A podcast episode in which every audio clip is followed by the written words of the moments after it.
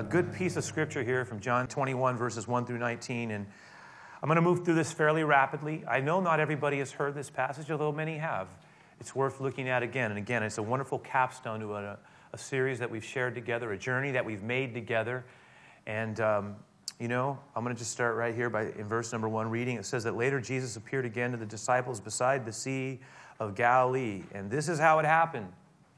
And we're told that several of the disciples were there. We're given the names of five of them Simon Peter, Thomas, who we looked at last week. and We talked about the fear of believing what seems too good to be true when he doubted that Jesus was alive and how Jesus showed himself to him and swallowed up his unbelief.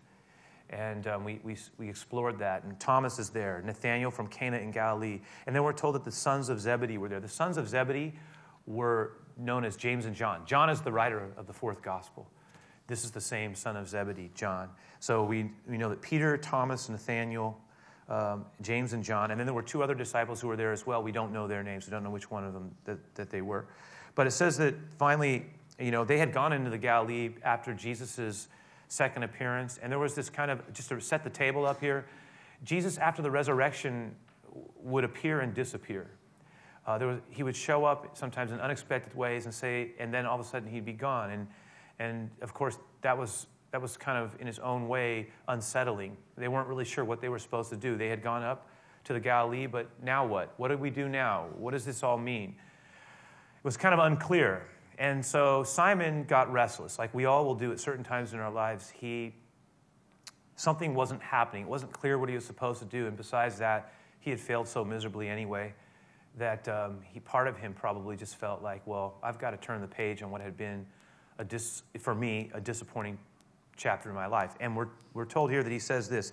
And by the way, this third verse, when he makes this statement, it's not a recreational statement. It's not like, I'm going to get away and go on a trip and fish. All right? Simon Peter said, I am going fishing. All right? And then they all said, Well, we'll come with you. We'll come too. What Peter wasn't saying was, you know, I'm just going to go and get away and do some fishing. He was, he was, for him, fishing was his occupation. He was, prior to following Jesus, a fisherman. And the place that he fished was the Sea of Galilee. That's what he knew. He had no, no income. That was how he made his money. He had mouths to feed, a family to take care of. Uh, he, Jesus had not specifically forbidden it, so he decides, you know what? I'm going back. I'm going to go back and I'm going to go fish again. I'm going to go make some money. I'm going to I'm gonna, I'm gonna return and I'm gonna do, do what I, I need to do to get by. So Peter makes a decision. He's gonna go back and he's gonna go fish again. And the, the disciples, you can see, they, there's still some influence that Peter has, doesn't he? Because they, they decide to follow him e- even now. You know, even after he'd really been a disappointment, they still kind of recognize him as a, as a leader. And, and they say, you know, we'll go with you. Why not? And so that's the picture that we're given here. And it says they went out in the boat but it was disappointing. Why? Because even though they had fished through the early hours, they caught absolutely nothing. These guys were expert fishermen. They knew that sea like the back of their hands. They knew where to fish and when to fish. They caught nothing. It's almost like heaven was saying something to them that you will not find your future by returning to your past. And there are times where the Lord actually will say that to you and me. Perhaps He's speaking that word to some of us even now. It's like he's saying, Peter, whatever else, you know, God has a way of getting our attention sometimes when we look for a door to open and all of a sudden it's like, you know, we're going this way, but it's just not working. And, you know, they, again, they were experts, but they caught nothing. I mean, it's, it's emphatic. It wasn't just, you know, they only got a few. They got nothing, zero, not one fish was caught. And they were probably frustrated. They were probably hungry and tired and not in a good place. It was within that kind of a setting something happens. Look at verse 4. It says that at dawn, Jesus was standing on the beach, but the disciples couldn't see who he was. He's probably far enough, about 100 yards away. You could see he was a figure, but you didn't know who it was. And you, you could converse because the, the words carried across the, the water with a kind of an amplification, maybe a little bit of distortion, but you couldn't necessarily recognize someone from a distance, but you knew that someone was speaking. And it says that at dawn, Jesus was standing on the beach, but the disciples couldn't see who he was. They really couldn't tell that it was Jesus. And he called out to them. He said, Fellows or guys, I'll do, have you caught any fish? Have you caught any fish? No, nothing. Maybe they thought, oh, he wants to buy, as some people would do at times early in the morning, buy the fish that were caught. But then, then, but then something happens. Look what it is. And then it says, then he said to them, well, what you need to do is you need to get your net and, I, and you need to throw it out on, on the right hand side. And you'll catch a whole lot of fish. And look what it says happened. It says, then they, th- he says, it says, so they did it. And they, they couldn't haul in the net because there were so many fish in it. It just feel, filled right up. And then we're told something else that one of the disciples, and it's great to see this because whenever you see this phrase in the book of John, it tells you who it's talking about. See, it says, Then the disciple whom Jesus loved said to Peter, John would always refer to himself as the disciple whom Jesus loved. so, so whenever you see that, he's talking about himself. Now, here, this is a great moment here, right? because he goes, then the disciple whom Jesus loved. So what he's saying is, I got it before anybody else did. I knew. And, there, and it's true. There was something about John. Used to, I love to do this character studies in the Gospels. That's where I just love the life of Christ and I love studying it. And, and if you trace the, the, the characters that are revealed, the disciples have so much to say to us. John's personality appears to have been a he was a man in transition, even in this moment. He had started out following Jesus, very zealous. He and his brothers actually had a nickname. They were called the, the sons of, of thunder. That was their nickname. Um, they were noted for their ferocity of temper, which is interesting. And yet, when you get done with John's life, you know what he has, ends up being known as? The apostle of love. He ends up writing the gospel that most displays the beauty of God's love. The fourth gospel is the stunning display of the love of God that will not give up on this world of ours. And then on top of that, he writes three letters. We call them epistles. In the, near, towards the back of the Bible, each one of those books talks about the love of God and also about loving one another. And in fact, says if we say we love God and hate our brother, we have not the love of God in us. And then he, he, John actually concludes with this great revelation. He gets this word when he's exiled on the island of Patmos. He's the aged apostle. He lives to be the oldest. He appears to have been the youngest at the beginning. And he ends up having this amazing revelation of Jesus that we call the book of Revelation. And he's the one who pens it. And in that book, if nothing else, is filled with many things, but one thing is very clear that the very Lamb of God spans the life and times of history. And at the end of the day, he will be the one who is honored as the Lord of all. Now, having said that, John, at this stage in his life, is a man in transition. He also has been a person, listen, who has, is pretty clear in the scriptures, has a competitive streak. Um, we know that it was probably connected to his family because there's one incident in the book of Matthew, I think it's the 20th chapter, verse 21, where we're told that this is maybe be appropriate in light of, you know, this day. For we're told that the mother of James and John brought her two sons to Jesus. Somehow she shows up and she says, We would like to ha- make a request of you, Jesus. And it's one of those rare moments where you get an insight into the, the, fam- the family mission statement, right?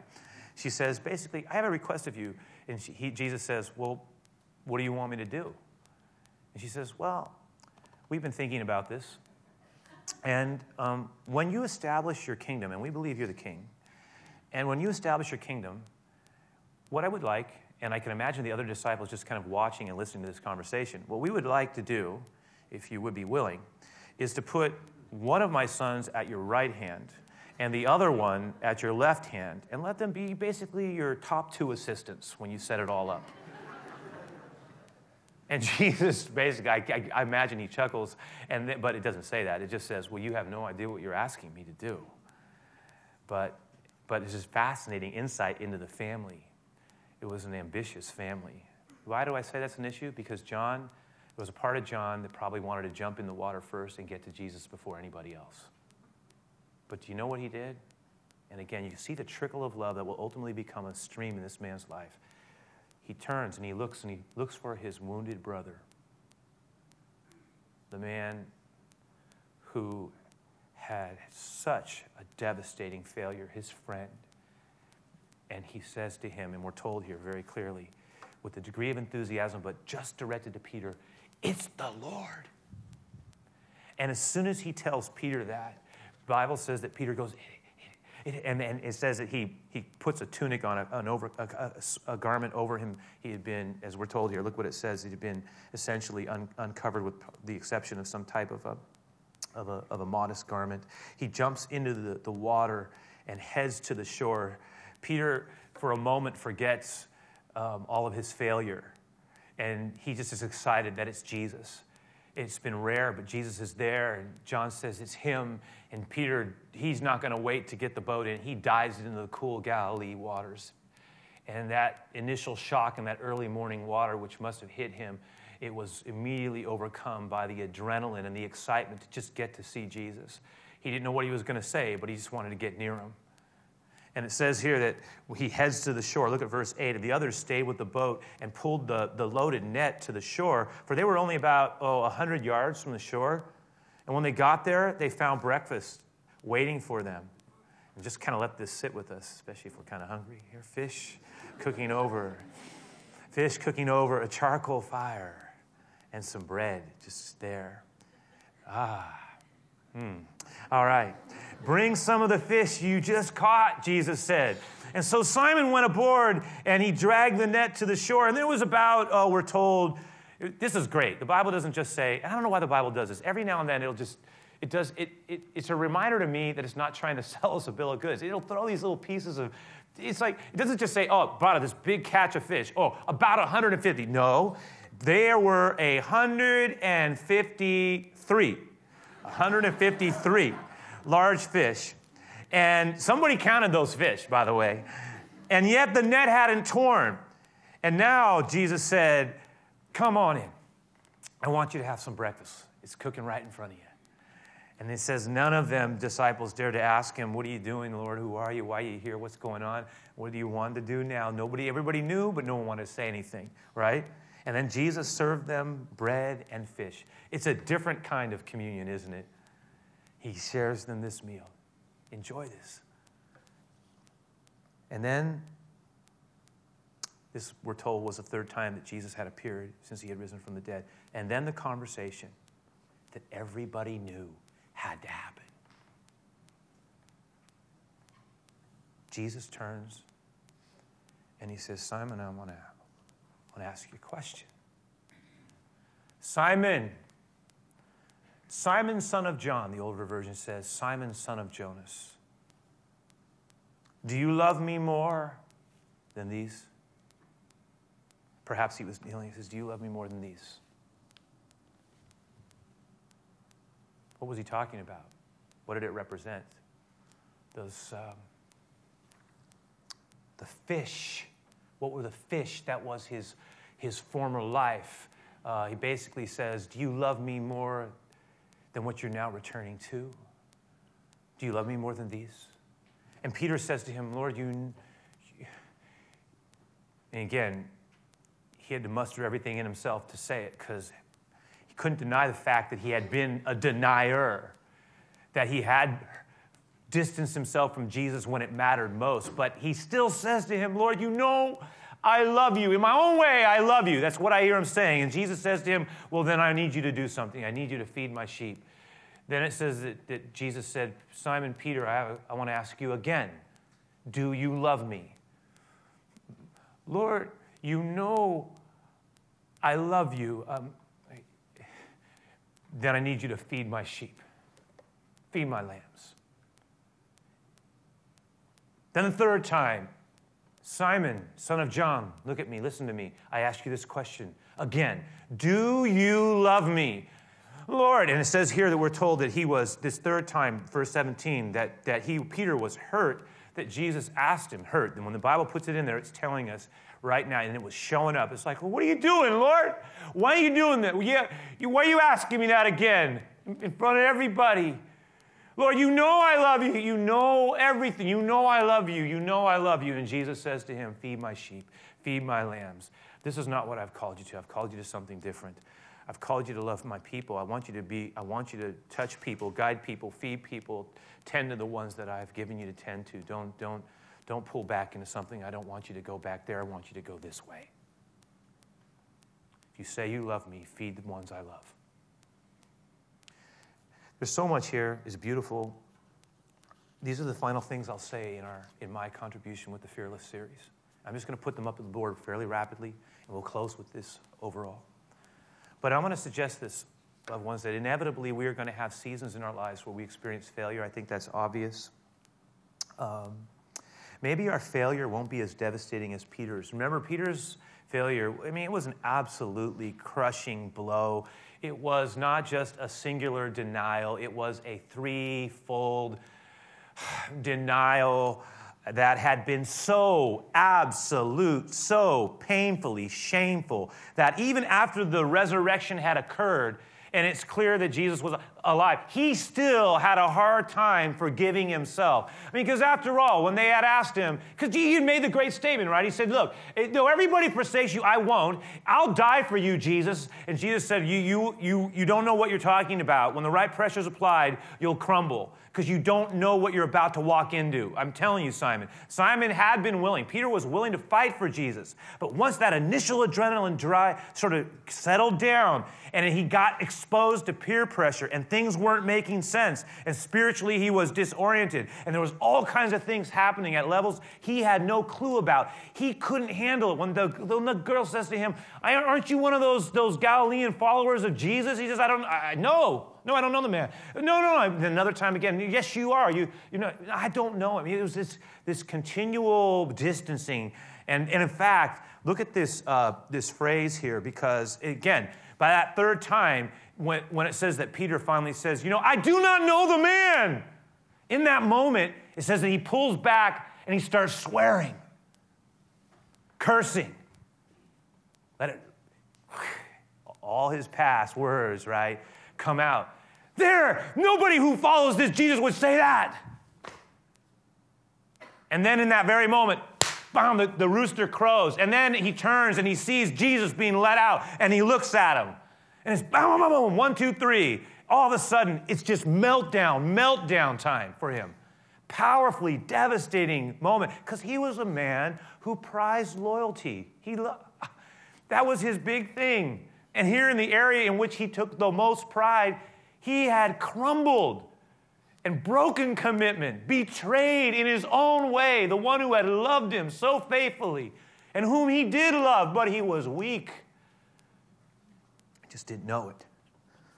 And, I'm, and oh, there's in that psalm, this is a psalm we're going to close with in the third stanza. I did want to point something out, if you can. I know the words are a little small, but look what it says here. It says in this phrase, look at the phrase because it's a very poetic description. We're going to end with this. I'll talk about it a little bit later. It says, The dark is creeping in. This is Peter. How suddenly, look at this phrase, the way that this, this poet writes it and clarifies this moment of betrayal. How suddenly my vanity betrays my speech. What was his vanity? It was, it was he didn't want to be perceived as being associated with Jesus. So, in his moment of desperation, he speaks in a way that would make it completely clear that he had nothing to do with the man. And then he goes on to say, The man is not my friend, notice, what a foolish lie.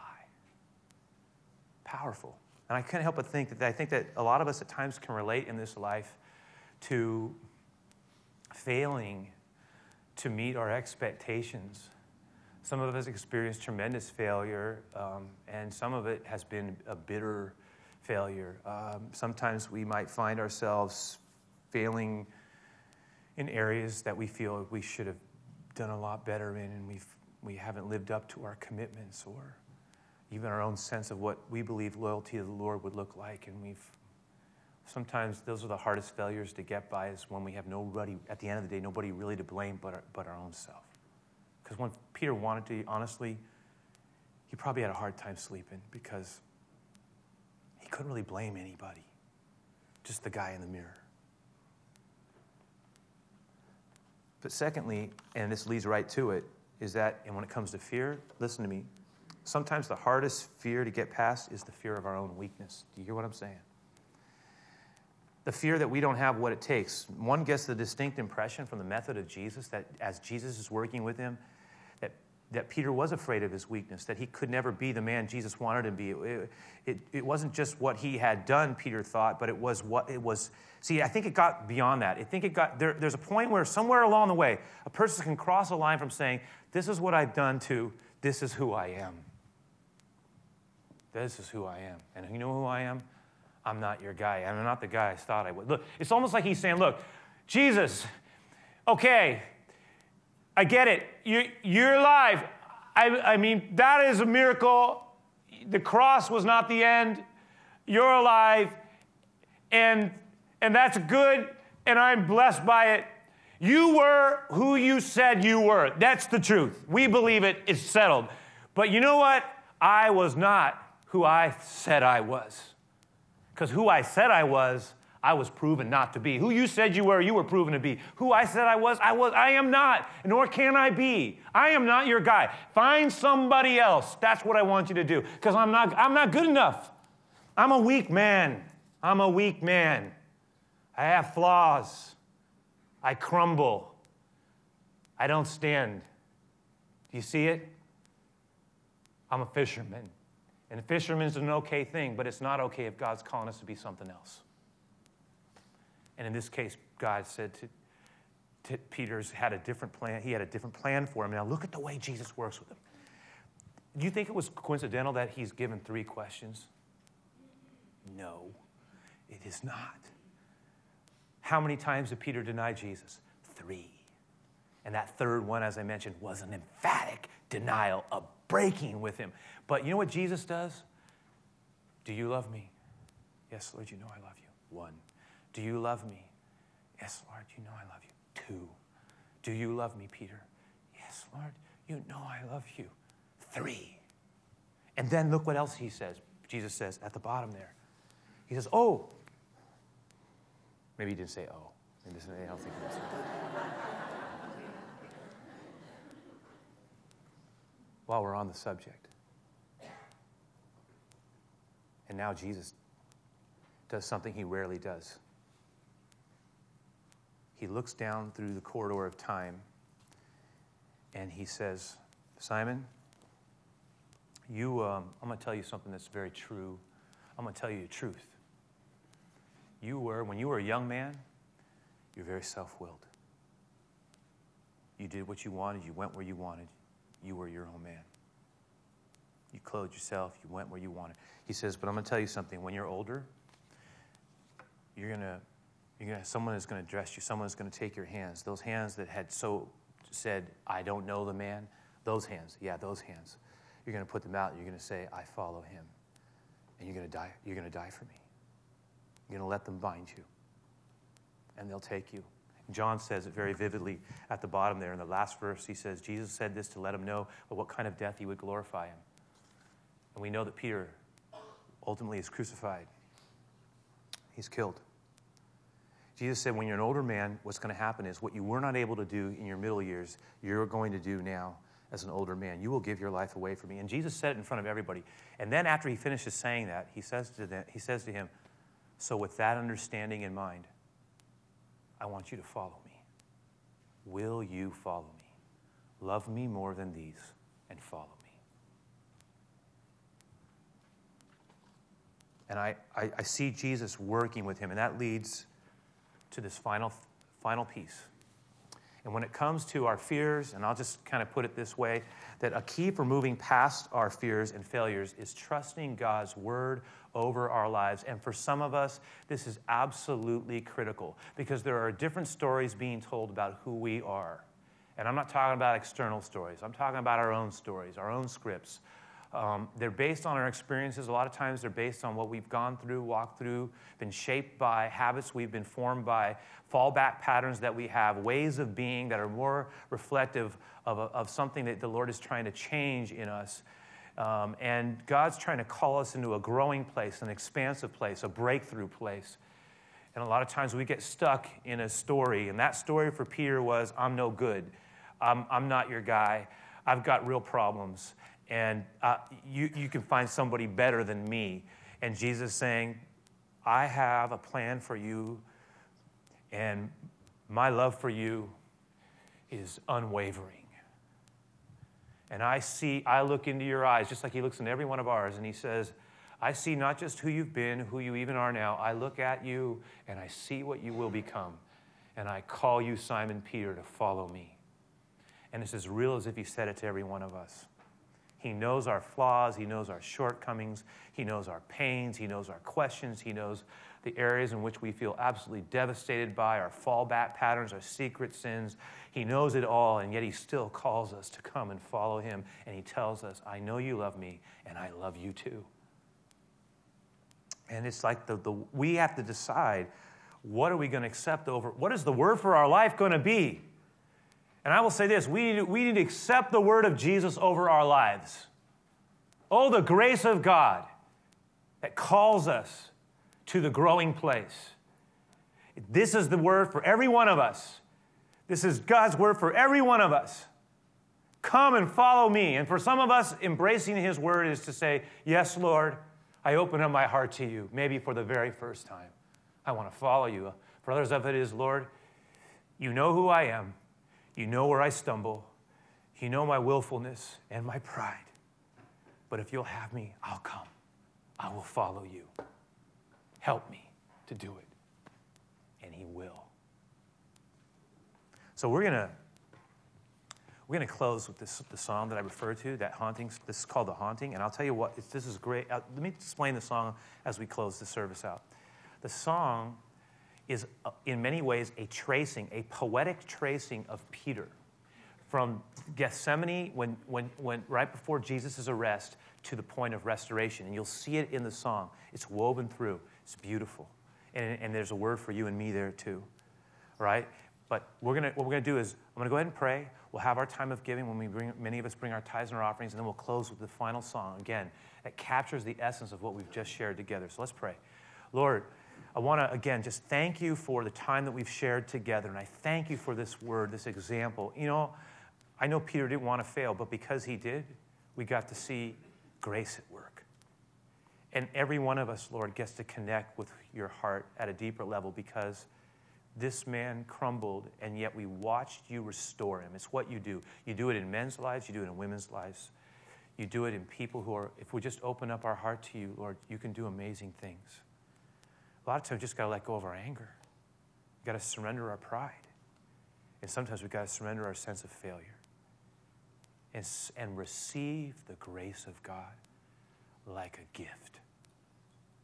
And Lord, if there's some of us here who need the forgiveness of the Lord or need your grace, breathe on us, we pray.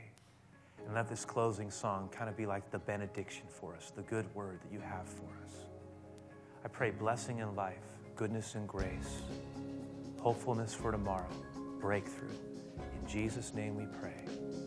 Amen.